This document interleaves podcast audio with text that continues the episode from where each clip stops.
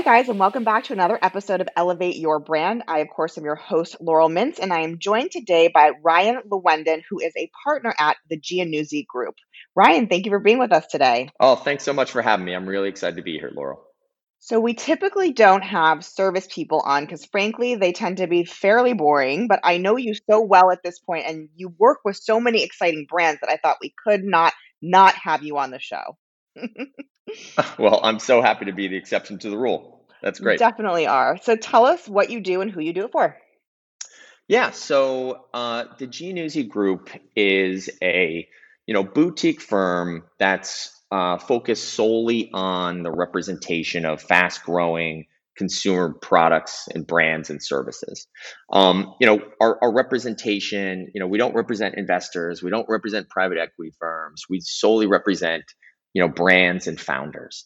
And, and how we got into this sort of very like, you know, very deep and narrow practice structure is, um, you know, my partner Nick and I, we were the first lawyers for Vitamin Water uh, in the early 2000s. And um, at the time, we were corporate lawyers, and you know, we sort of had a, a, varied corporate practice, and you know, we worked with sort of all kinds of companies, like companies that um, you know made those outside heaters, and companies that made machine parts, and you know, restaurants, and all, all, types of stuff. And and one of them happened to just be this this startup company, Vitamin Water. And we ended up doing everything uh, for Vitamin Water, sort of up and down the line, from you know every round of financing to sort of all the employee agreements to you know everything in their supply chain, their manufacturing agreements, their distributor agreements, kind of all those celebrity partnerships. You know, like uh, where 50 Cent like had his own um, his own flavor for vitamin water. Sure. We did all of this until it sold to Coke in two, 2008, um, you know, for like 4.8 billion dollars. And wow. you know, we after you know having that great big success, you know, we looked around and we realized, hey, one, we really love this type of work. You know, we're all uh, we're both uh, athletes, we both competed, uh, we both had healthy lifestyles, so we really enjoyed you know the sort of better for you food industry. Uh, but we also noticed more so than that that there is sort of this huge white space for people representing brands and founders, right? Mm-hmm. Like typically, um, you know, if if you're a lawyer or a service provider, you wanted to work with, you know, Coke or Pepsi or a private equity fund, people who had, you know, were well funded and had a lot of money, um, and no one really wanted to represent the the little brand and the little founder. And we kind of had this we realized we had this great education doing that and we had this real aptitude and desire for it and quite frankly we were very comfortable you know in the you know the role of david you know david versus goliath. Uh, and, and and and so we we kind of went out into the industry and and we kind of went around with our little business cards. Um you know like expo, expo west expo east all the all yeah. the trade shows and conferences yeah Ex- exactly. And, uh, you know, we kind of walked around and we're like, we're lawyers and, you know, we, we work with consumer products companies. Do you need help? And what we found was like, you know, there was this, this resounding yes. Like we'd meet people and they'd be like, oh my God, thank God I met you. You know, my company was, had six employees and now it has 60. And my, my, my lawyer's like a, a my cousin's friend who's a trust and estates lawyer and he doesn't know what a distributor is and he doesn't know what a bill back is and i just need someone who understands this area. Um, so, so we found you know that there was this sort of big opportunity and uh, we took on more clients and uh, i'd say in 2011 uh, Nick, I, and, and our, our now partner Anthony Uzzolino, we we all left the firm we were at with like maybe 30 clients and we moved down to like a third of a, a an office in the meatpacking district that we kind of subletted from one of our one of our restaurant clients, and, and we sort of built it out from there. And and and today we've got you know we represent close to like a thousand clients in the in the space of various sizes. Uh, we've got about like 25 lawyers. Uh, we took the rest of the space in the meat packing, and then we took the floor under it that used to belong to one of our clients when they moved. Um, and then we also have an office out in Santa Monica, um, uh, a couple blocks from the beach, which is which is a really nice uh, location. Um, so so you know, and what we really pride ourselves on in terms of today is we're like a real start to finish solution for mm-hmm. for consumer goods companies. And Um, you've done that you with know, so many incredible brands. I mean, your your client list on your website is like the who's who of I mean, you've got Vital Proteins, you've got Larry and Lenny and Larry's, you've got, I mean, Oatly, which is blowing up right now. So I think what you did really, really smartly or wisely was that you found, like you said, this niche of, of, of audience that wasn't being taken care of because everyone wanted to be playing with the big boys. But the truth was, and this is where that you saw the white space, was that the smaller CPG brands, if they're treated right and if they have the right representation and team behind them, can grow into these behemoths that then do end up selling to those big brands. So it's really about planting seeds and watching them and supporting them in their growth process. And when they have the right team, it's really hockey stick growth. And I think that's what you've seen with so many of the brands you've worked with. Yeah, totally agree, Laurel. And, and, and you know, I mean, for me, for for like my life's work, right? I, I think this type of practice where, hey, I'm meeting a brand, you know, at a certain stage in their life cycle, right? It might be halfway through it, it might be at the beginning, it might be for, before they even launch, but sort of developing this really close knit relationship with them and sort of a, you know, a, a relationship that might last five or 10 years or more, um, and helping them sort of grow every step along the way. Uh, that just is, it's a much more satisfying practice, right? Than sort of maybe a traditional M&A practice where um, you get hired by a, a, a company, you know, right as it's about to sell, you don't really have any existing relationship. You sort of help them sell and then they move on, right? Right. Um, and, and, and by the way, you know, that's, that's great work and it's certainly stuff we've done but what's really more satisfying to me is sort of meeting a founder, you know, helping them, you know, from from the get go, kind of helping them navigate when they don't have any sort of leverage, where they got to sort of finesse their way to yes, where they got to establish themselves, and sort of helping them, co- you know, move along all those steps, and and finally being in the spot where they are the sort of you know the bigger presence in the room, right, and helping them sort of navigate that where hey, listen, now you're in the spot where you can ask for everything you want, right? You don't have to finesse your ways, you know, to yes as much because you're coming with, you know, a, a, a big package of business for whoever you're you're dealing, you know, you're dealing with, and and finally, sort of helping these founders and these companies and these groups are really kind of like, you know, hardworking and inspiring entrepreneurs and and and their and their sort of team you know take it to the finish line and exit and and really ch- hopefully change all of their lives in, in a very very positive way through that experience uh, it, just it, it's just much more internally satisfying and, and and much more somewhat tactile than sort of a regular practice. So i, I feel really lucky to have sort of found like a, a you know a niche that is under was underserved and a niche that is sort of you know really also really positive and collaborative and you know, I mean, generally putting good things out into the world. Yeah. Well, I think that, you know, unlike a lot of attorneys, you know, you you found something that you were personally passionate about. It was aligned with your core values and how you consume as a consumer.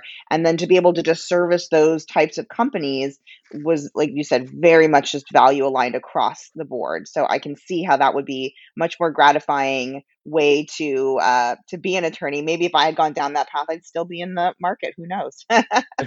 um, as yeah. an attorney. Um, but uh, why do you think that so many brands were not being serviced at that time? Because now I feel like CPG brands are sexy and popular, and everybody wants to build a brand, and everybody wants to service these small companies because they see the growth potential with with the was the rise of e-commerce. Do you think that now is why those brands bec- have become so sexy and targeted? I think there were a couple different trends, right? I, I think one was just sort of the rise of like the internet and the fragmentation of how we get info. You Mm, know, I mean, Laurel, like when, when we were growing up, right? How would you learn about a new product? You learn about it from a television commercial, right. you know, on like in like on Sunday mornings, and it would be sort of a, a cereal made by Kellogg, you know, that they would sort of put out Only big brands, right? only big brands, right? And then there became different ways for brands to sort of reach audiences, easier and cheaper ways, you know, mostly via the internet.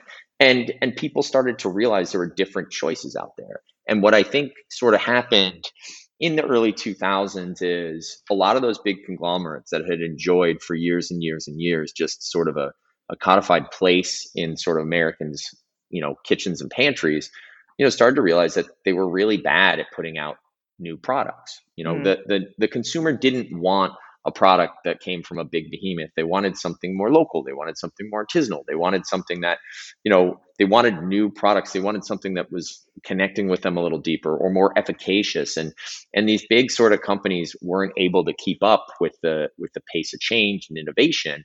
Right, because so their R&D takes forever. Exactly. And their yeah. risk mitigation takes forever. And they're totally. just too big and bureaucratic to to to move and be nimble and and sort of compete. So so what they started to do is they started to, you know, they started to look at these entrepreneurs and they started to say, you know, instead of doing our internal R&D, we'll do R&D through acquisition and you know, mm-hmm. we'll wait for a trend to develop, then we'll purchase it, um, you know, at a multiple of net sales, and we'll, you know, be, because of our breadth and our size, we'll efficientize it and we'll reduce cogs and we'll make a lot of money out of it after the you know once the consumer acceptance has been proved. So so sort of that m&a and, and sort of vc type you know um, environment mm-hmm. right?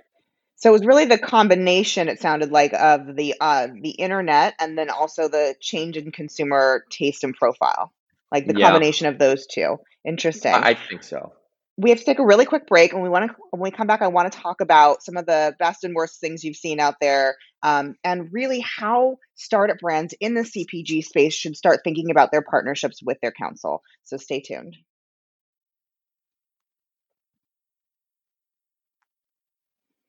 Hi, guys. Thanks for sticking with us. And if you are just tuning in, I am chatting with my friend Ryan Lewendon, who is a partner at the Giannuzzi Group. We were just talking about like the evolution of big brands and how consumer tastes along with the internet really what or what is what propelled uh, these more boutique more bespoke more efficacious as you said brands to uh, to come onto the scene now I want to shift focus a little bit and talk about because we see it all the time where brands just don't have their shit together. Um, and I can curse because it's on my podcast, and so can you, by the way, Ryan, if you so choose. Okay, um, but why is it that brands are so scared to engage with uh, with a firm? I don't. It doesn't. I mean, obviously, I'm an attorney, so it doesn't make any sense to me. But I'm sure you see this all the time because you pitch hundreds of brands, if not thousands of brands every year. What is it that stops them? Yeah, I, I think there's a couple different factors that stops them. I, I mean, and, and first, let's just get to the base of it. You know, attorneys in a lot of ways are risk mitigators, right? Mm-hmm. And attorneys in a lot of ways, you know, like to like from an advice perspective, they often tell times tell you, hey, look, the safest route is this, or you know, to to be totally covered, you need to do that. And for these entrepreneurs who, you know, are you know the base of their company or the this like the magic of their company is taking on risk and doing something different and pushing the boundaries and being innovative and and and creating something out there in space which hasn't existed before. There is a general disalignment right with with mm. those viewpoints. And, and, then i think most you know most attorneys um you know operate in, in more of an old school way right? Like in, in a slower more methodical way and and these sort of entrepreneurs are moving at the speed of light right? The speed of commerce. You know they need to make decisions quickly and you know if the advice is is going to come slowly or the advice is you know always going to be you know don't do that you can't do that you know without really much more into it or without much more creative you know uh, or critical problem solving uh, they oftentimes just sort of become a little nose blind to it. And entrepreneurs say look i'm going to go to an attorney. They're going to tell me not to do this you know, after going to do it anyway. To think of it, yeah, and they're going to charge me a lot for that, right? Yeah. So yeah, you know, I know entrepreneurs have a lot of them have taken a, a viewpoint where like attorneys just aren't valuable. Attorneys are you know uh, impediments to deals and, and so on and so forth. What what I think is really great about our advice and our perspective is that I, I do I do try to right size it for the type of company, right? And and when I'm working with you know a smaller company, look, I tell them you know, you're a smaller company. Uh, I want to treat you like a hot stove, right? Like I want to work with you and I want to speak to you just when you really need it. And quite frankly, I understand the place where you're at and I can sort of give you options on how to move forward or I can give you some advice on how to sort of go forward. And I can certainly tell you what your risks are, but I can give you some options on, you know, if if that's not an option, just not to do it. Some of the best ways to maybe move forward and, and reduce your risk if you're not eliminating right? Right, which is um, a totally different perspective of what typical counsel back in the day used to be like. Well, first of all, it was like, all really like old conservative dudes. So obviously the fact that your whole team is pretty young and engaging and interesting is is a differentiator. And then to your point, you're not just trying to drive up billables, which a lot of firms still to this day do. You're really treating the client as a partner and you're looking at them at, from a long-term perspective. I love the hot stove um, metaphor. I've never heard that before. Uh, because you you know the truth is is you could bill them crazy numbers, but you know that that's not what they need at that moment. And if you respect them and they see that, then they are more likely to build a long term relationship with you. Right. I mean, I mean, all my clients, and I tell them people this like pretty openly. Like, I'm not looking in terms of a finance stuff on a on a case by case or a project to project basis. I'm looking at it sort of all as a long term relationship over a number of years. And so, you know, from that perspective, I, I'm I am trying to be efficient with respect to you know each indi- each initial engagement because over lawyering something at an early stage, um, you know, that might or might not be important later on down the road is generally not what these folks need. You know, when earlier on you need, hey, the, these are the big issues you need to circle, and this is what you need to tackle, and this is what you can let go by the wayside. And and part of the reason I can help do that is because you know I've been doing this a long time, but I've been part of enough successes from start to finish that I know that hey, when an acquirer wants to come by you, these are the things that they're, they're going to find really important, and some of these other things you know would might be nice to have, but they're not absolute must-haves. And, and right. when you're an entrepreneur without a lot of leverage, um, trying to get started, knowing the difference between those two can be really, really imperative and critical to your success later on. A hundred percent. I mean, we have these conversations all the time because brand, you know, we build a lot of brands. Obviously, you know, we do marketing, and uh, I always ask them, you know, have you checked with your attorney to make sure we can own this trademark, or is it filed, or like what is the status on on a lot of these pieces from a marketing perspective? Because, and I'm sure that you have seen this, it's really disheartening um, and can be heartbreaking when a brand is building and building and building and putting so much time, effort, money, and blood, sweat, and tears into a brand, and then all of a sudden they can't own that brand. I'm sure you've seen that. Yeah, yeah, I've seen it. I've seen it done a couple different ways, whether it's from a trademark perspective or you know uh, partnering up with a co-packer um, that you know you think they're making a product for you, and it turns out they thought they were you know it's their product and they're licensing it to you for a finite right. period of time. Um, and, and, what's really tough, what's really really tough, is when you find someone who's who's putting like this is their hopes and dreams and they're putting sort right. of their savings into it, and, and just they come, you know, a, a, terrible mistake happens like that that really sets them back pretty far. And, and, that's one of the things, and I know you try to help do this as well from your end. It's one of the things I, I, I really like is really important to me in helping these early stage entrepreneurs is like, hey, let's keep from making the critical mistakes and let's clean the rest of the stuff up later. Um, because you know you need to live to fight another day, and there's only so much things, so many things you can fight over when you when your options are a little limited because you're trying to sort of get get your legs under you and get up and running. Totally. Obviously, that obviously that changes later on down the line when totally. you start to become more established, and, and, yeah. and those and that's when you sort of clean it up from there.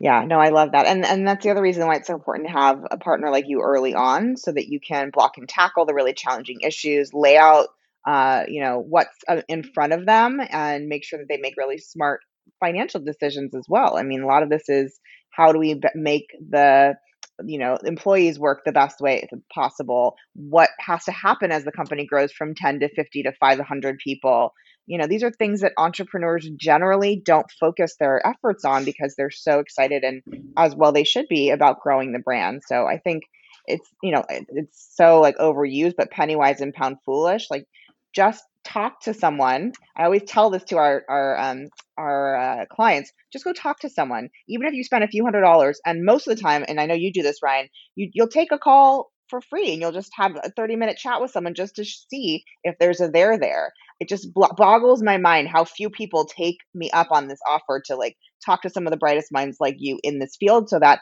down the road they're not shooting themselves in the foot you know? Yeah i totally agree. I i, I absolutely agree and and and like i said yeah i have initial calls with people all the time and, and, go over this stuff and in part just to see if there's a good fit for sort of a you know a broader relationship as well.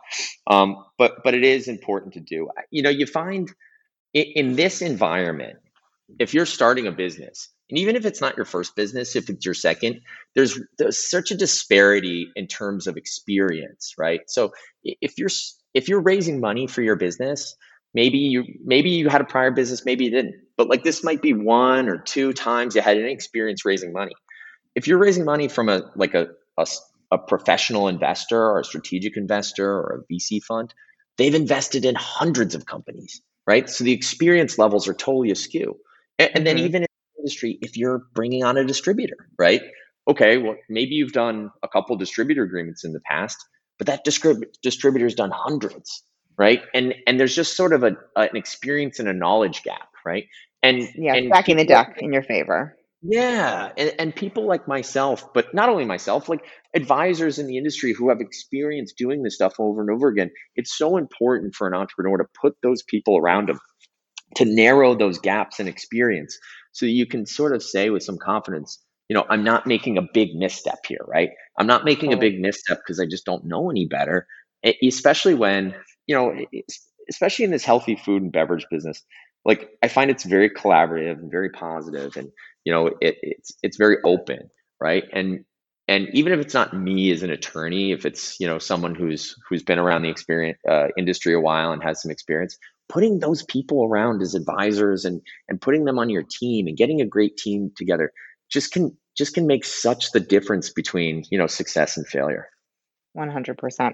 We're going to take another quick break. And then when we come back, I want to shift focus and talk about some more positive things like how you built the firm, your entrepreneurship background, and some best practices for um, what you see as so critical for CPG brands that are up and evolving in the future. So stay tuned.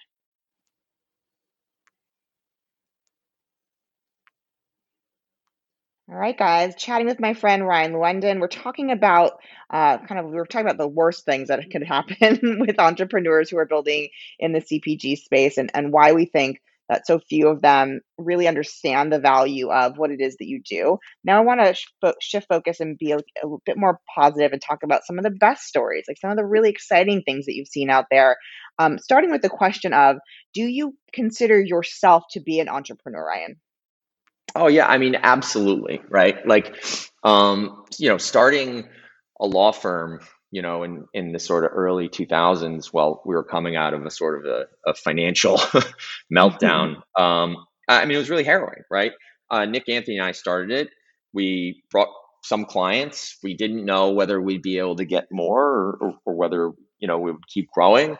Uh, there was so much uncertainty, and I will say that first year of sort of starting the business and you know, in addition to working as a, like a lawyer, but like, you know, figuring out how the office would be set up and figuring out what the logos would look like and putting up the website copy. I mean, all of us wore all those different hats, right? Which mm-hmm. is which is what an entrepreneur is and does, right? Like you have the the work that you make money from, and then you have all the other work, which oftentimes is equal or greater than the work you make money from.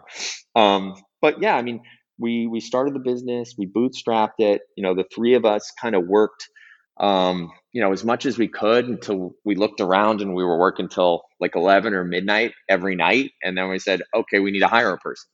Um, you know, and and as a small firm without a big name, you know, it was you know our first couple hires, right? Who would who kind of came into an office and there were three people and and a and an admin and and looking around and thinking like, well, will this firm be here, you know, forever? Will it, you know, will it always be around? It's risky. Convincing those first couple hires was was you know was the hardest sells, right? And right. then eventually, once we got some really and and we were really good with our hires, but as we built a stronger and a bigger and a better team, obviously, you know, those things become a little easier because you establish more of a name for yourself. And you get a little bit more you know a, a clout behind you but um, absolutely consider myself an entrepreneur and and and that is one of the things and my partner nick's an entrepreneur and my partner anthony's an entrepreneur and and one of the great things why i think we've been really good at this is because we come from that mindset right? We understand mm-hmm. that. And so when we're working with entrepreneurs and giving advice you know we're operating on the same level right? We've right. taken you're basically an owner operator yeah absolutely. We are we're owner operators. And we've taken that risk that all those entrepreneurs are taking. And, you know, that's always fueling that analysis behind every decision they're making. And we understand that. And, and so we can connect on that sort of level and, and we work at that same pace they work at. And we, you know, we, you know, we're, we work late, we work the weekends, we get things done when they need to get done.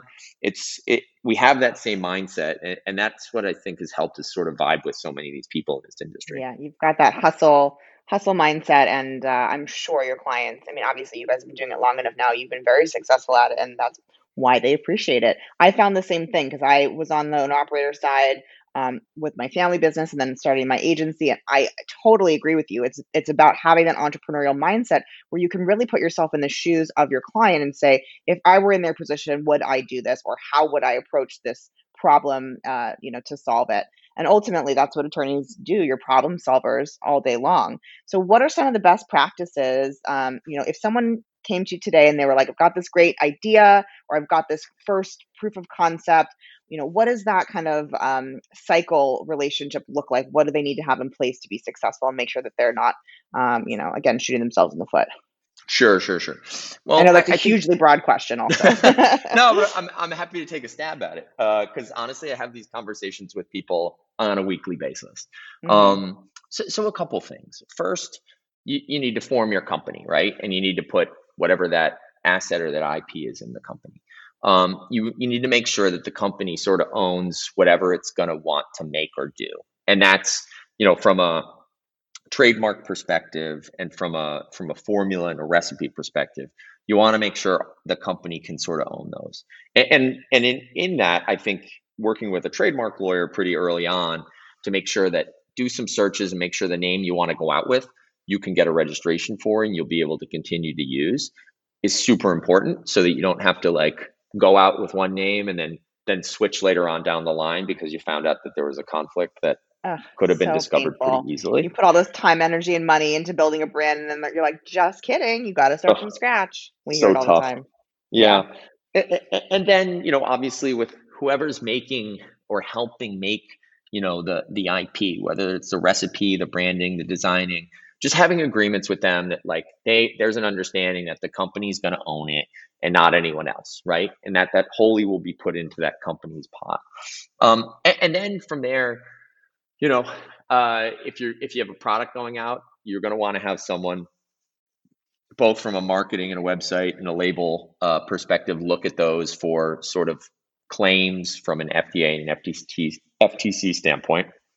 It's like kind of not really an exorbitant cost, but it does save a lot of issues later on down the line with respect to partnerships with retailers because someone might point out that something on your label is isn't set up the right way and they might it might hurt your relationship with them or just from like the litigious nature of the US uh, mm-hmm. uh, economy where if you're making a claim that you're not allowed to make you might get a letter from like a class action lawyer and it might end up being a really big cost I mean, it might be yeah. at any stage in like your growth, right? But like especially early on, if you get hit with something like that, it can really be a cost that might really set you back. And, then or take down your company. I mean, worst case scenario, unfortunately. Yeah. Oh, yeah. Absolutely. I mean, depending on on on what the size is, it, it could totally put you out of business.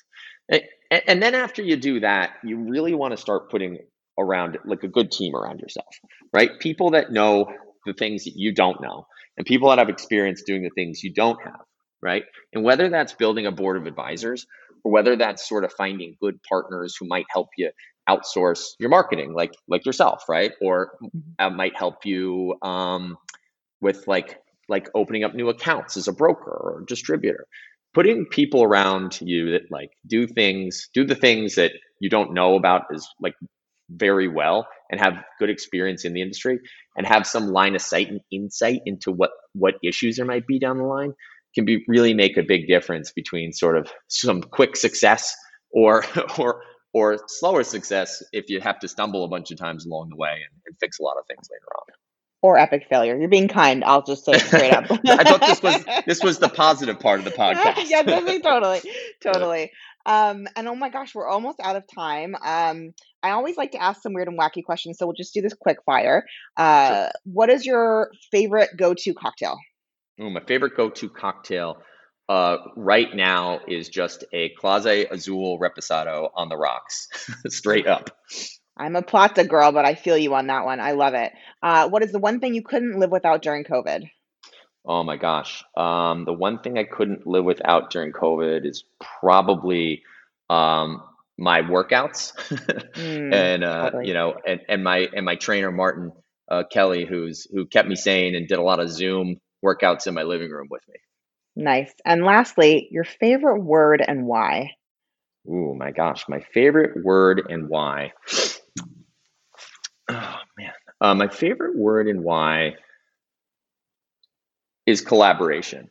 And my Mm, favorite word is collaboration because I think, quite frankly, that permeates like so much of what I do, whether it's, you know, working with my sort of uh, coworkers um, at my law firm. Um, everything we do is collaborative.